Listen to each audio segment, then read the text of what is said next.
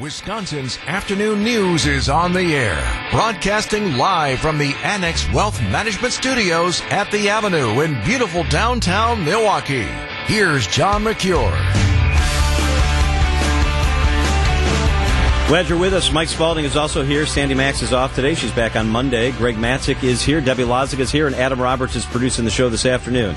Matzek, you look pretty good for Hello. having golfed. Uh, what was? How many holes did you golf yesterday? Um, it- it- 100 holes of golf for the MAC Fund yesterday, and went right from there to our specialty draft programming in Waukesha. So it was kind of a long day, but what time were you on the golf course in the morning? uh, so we got out there about 7 o'clock. That was check in, little breakfast burrito, grab a coffee, and out on the course so you golfed for like 7:30. ten hours yesterday. Yeah, roughly my watch battery died, so I was trying to time it and do all the Oh, all that kind of stuff. But uh, number one is a beautiful day. Great. I mean, that, that made the experience on the golf course all the more pleasurable. Number two, which really is number one, two hundred thirty-six thousand dollars raised for the Whoa. MAC Fund by the twenty players who played yesterday, That's including amazing. myself, Stephen Watson, Gabe Neitzel. It was the three of us together, and uh, we did some check-ins on the program yesterday. Yeah, you can probably fun. hear us playing in the background. And because of of the total here raised, just personally, we were over eighty five hundred dollars. I'll be spending the next month growing my hair back. So Yeah. today is day two. Let's talk about that. So none of us here have ever seen you with hair. Right. You're a beautiful bald man. And now you're going to grow your you're growing your hair out for like the next 30 days at Yeah, least. I, well, till at least Memorial Day, right? When you break out the white pants, I might be breaking out the razor. Uh, we'll see what happens here. I, I have a feeling it's going to be kind of a horseshoe looking thing. Uh, but I was amazed, just even arriving at the bog yesterday. A couple people who were playing were like, "Hey, the hair thing is today day one. Did you shave today?" Uh, people at the bus stop where I, you know, drop my girls off in the morning asking me the same thing. Gonna do it, huh? Have you Uh, thought about what happens if you like it? I don't. I will not like it. Uh, there's not a chance. Have you thought about what happens if Emily likes it? That- Well, that's that better also question. makes me nervous. So I, I don't think it's going to make me look any younger. I'll put it that way. no, but you know. Um, Are you nervous about Emily seeing it? No, not at all. Is she is- nervous? She is my loving wife who is by my side regardless of what happens. Uh-huh. So No far. matter what. Unconditional love. We'll Is it- see wasn't how, that in the vows? We'll see how that plays out.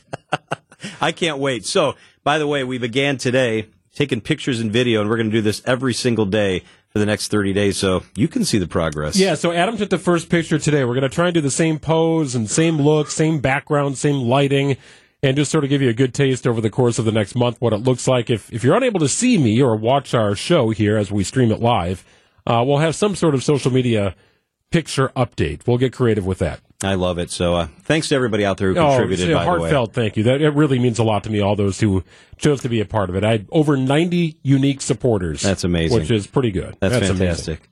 Good job, Matzek. It is 414 at WTMJ. Uh, Milwaukee businesses and city officials are really diving into how to address the crime issue in our city. And the RNC in Cleveland, what can we learn from that? Mark Kass is the editor in chief of the Milwaukee Business Journal. He's with us live in the studio up next. When you're alone and life is making you lonely, you can always go downtown.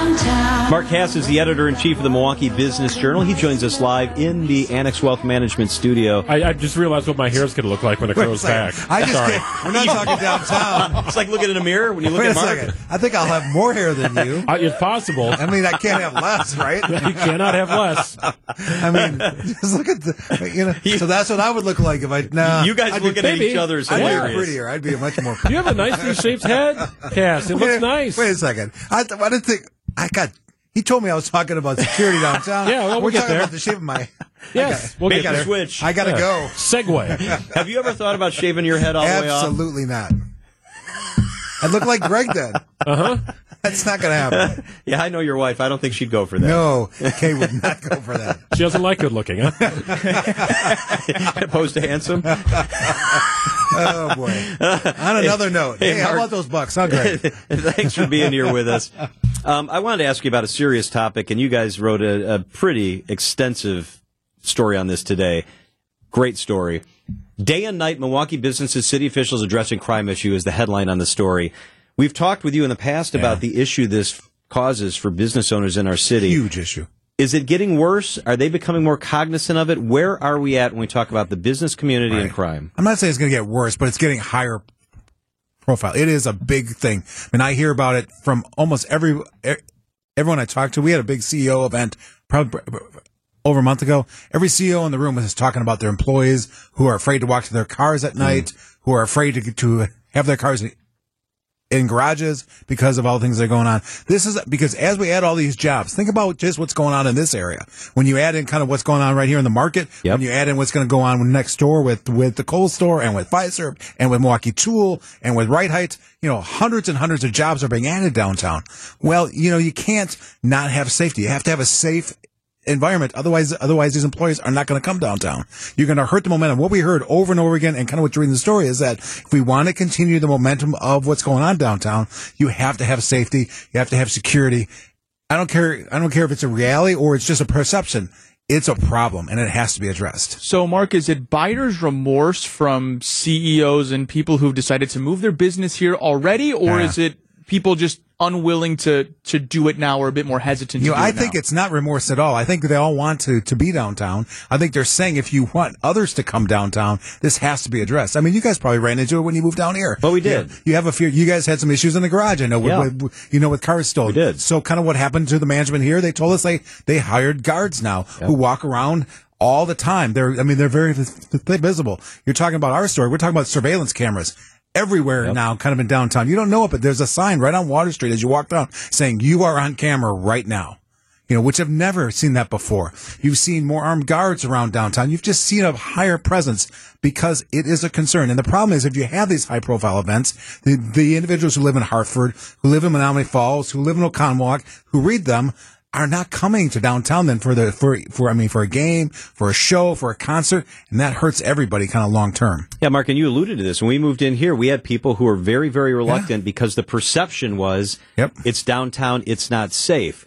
How difficult is it for the city to change the perception? I mean, this is going to take time. It's going to take time. It's going to take step by step, kind of block by block.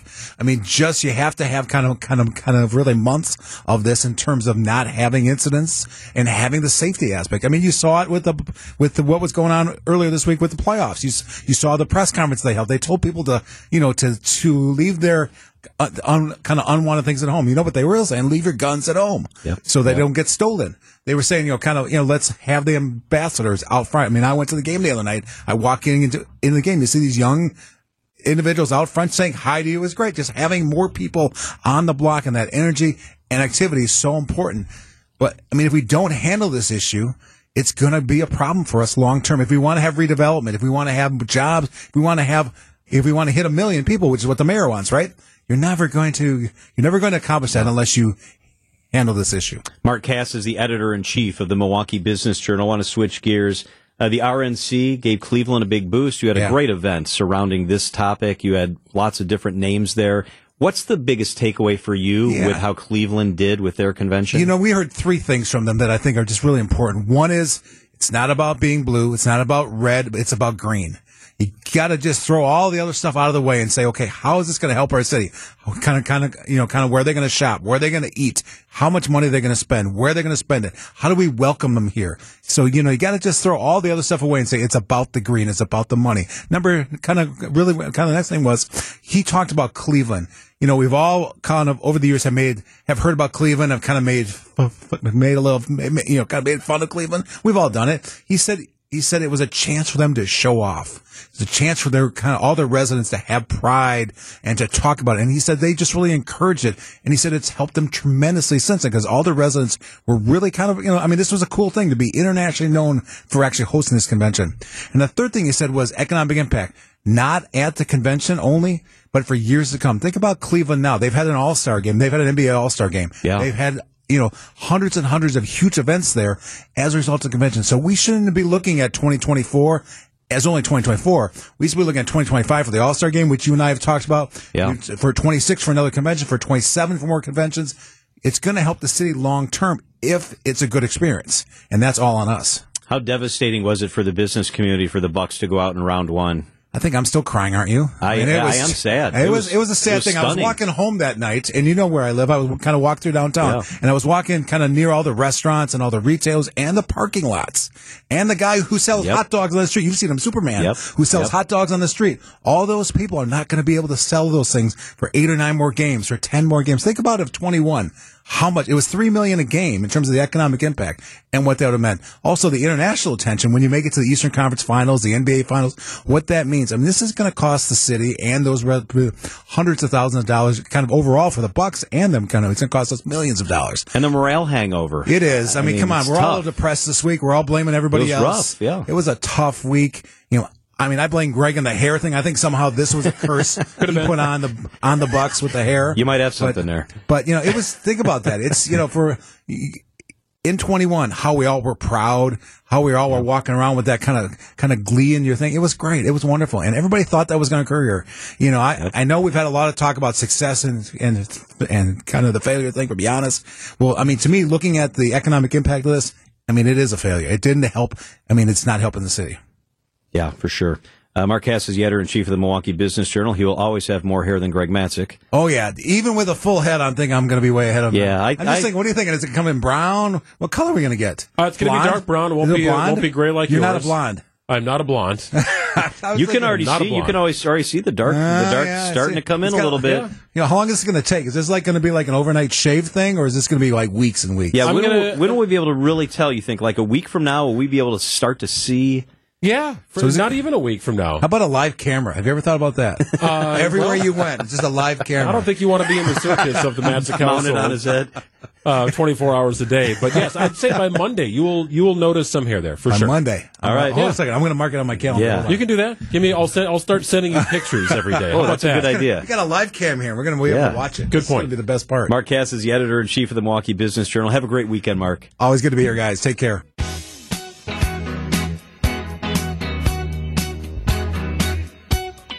On Fridays, we like to get you caught up with some things you maybe didn't hear about or didn't hear a lot of detail about, and we called the segment. In case you missed it. Let's go to Michigan. Michigan. Hello. A seventh grader there is being praised as a hero for preventing his school bus from crashing after the bus driver lost consciousness. Here's what happens. So it's in Warren, Michigan. Hello. They're driving down the road, and the school bus driver starts weaving in his seat. His head's bobbing up and down. It looks like he falls asleep. He has a medical episode, and indeed, he loses consciousness. Dylan Reeves, I don't know how old he is. I think he's maybe 14 years old, is sitting five seats back. He notices what's happening to the driver, and he runs to the front of the bus, gets in the driver's seat, like with the driver basically, and slowly slows the bus down as it begins to veer into oncoming traffic. He brings the bus safely to a stop. He says, Call 911. Someone call 911. We need help here. Another kid calls 911. Nobody gets injured. Everybody gets off the bus. The bus driver is going to be okay. 40 year old woman is in stable condition. They're continuing to do tests to find out exactly what happened. Congratulations, Dylan Reeves. Dylan Reeves with some heroic activity. Nice stuff. In case you missed it. What do you got, Mike? We're gonna go to Berlin, Germany. Oh. Yeah, talk a little nudity. Choose. A, a German court said this week that a landlord who was sunbathing naked in the courtyard of his building was not a reason for his tenants to reduce their rental payments. The case involved the building in an upmarket residential district of Frankfurt, which included an office floor rented by a human resources company. The company says it withheld rent because it objected to, among several other things, they say the landlord's naked sunbathing. In response, the landlord did sue. In a statement, the court said that they couldn't see it as inadmissible, deliberately improper effect on the property. The court said that the spot where the landlord sunbathes could only be seen from the rented office by leaning far out the window. So basically, if you any of you guys are landlords, you could be out there naked. Just make sure the public can't see you, or else your tenants are going to be withholding that rent. I think depending on who the person is that's naked, That'd you an could actually upcharge. get more. Yeah. Right. I'd pay extra. For, I mean, I didn't mean to say that. I mean, I didn't mean I would pay extra, but Yes. No, I understand. you know what I mean? It could be a feature. You. Wow, it's a why are you so red, John? Oh, I forgot the cameras are on. Yeah, we can see it. Oh yeah. Am I blushing? No word on what the uh, the naked landlord looked like. I have an idea of what they looked like, Yeah. but there's no we we have no proof. Oh, that's probably a good thing. In case you missed it, Toms River, New Jersey. Hello. Hello. A new rule this season in the Deptford Township Little League requires spectators who seem to think they could do a better job than the volunteer umpires to actually get on the field and come out and prove it. Anyone in the stands who confronts an umpire during a game must themselves umpire three games before they're allowed back as a spectator. I love this so much. You think that call was bad? Get out here and try it yourself. I'll take a seat and get my own little popcorn. Before you can spectate again, I'm going to put you in my shoes, right? These are volunteer umpires in the Little League. And I've seen umpires and officials at the youth level, even in Wisconsin, get berated. I can only imagine how it goes in New Jersey. Oh my! It's New Jersey. it's uh, creative sentencing. I look at it that way. So if you want to bark at an umpire in a little league game, good. You'll have the opportunity to get out there and do it yourself. I like it. in case you missed it, All right, Deb. right, Date, Dateline Toronto. Hello. Hello. All right. Um, yeah, commemorative plaques are everywhere. You know, they're very useful. They inform visitors about different things. Well, Heritage Toronto values the proud history of Canada's largest city and its commemorative plaques. The creation and establishment of a commemorative plaque is in itself a notable event. So there is a plaque in Toronto that says this plaque was commemorated on October 10th, 2018 to commemorate its own commemoration. Plaques like this are one are are like this one are an integral part of the campaign to support more plaques like this one. And it goes on to be very reiterative and uh, from the School of Redundancy School. So I thought that was it just made me giggle, so I just thought I'd bring it up. So In case you missed it. in case you missed it. All right, good stuff. Uh, I wanted to bring this to you as we talk about things that maybe you missed. Unless you were up really early this morning, you may have missed the comments from Craig Counsell on the morning show. I love this segment. I love what they do on the morning show. They have, what's it called, Mike? What's the name of the segment with the Brewers guests every day? Brewers 360. Brewers 360. A really, really cool segment. And they have uh, Craig Counsell on most weeks. And Counsell this week brought up himself. It wasn't even a question asked by our guys about Giannis and failure. Yesterday, Giannis made the comments that he didn't think that the season was a failure based on a question from Eric Nehm at The Athletic, uh, saying very thoughtfully, I thought, that you can measure it a lot of different ways. Michael Jordan didn't win every year. It wasn't a failure. You know, he said it wasn't a failure. So here's Craig Counsell talking about the comments that Giannis made. I think Giannis summed it up so so well, and um, it, it's it's the perspective that you need to have and you earn because of how you do your job every day, and and when you do your job like that, that's the perspective you get.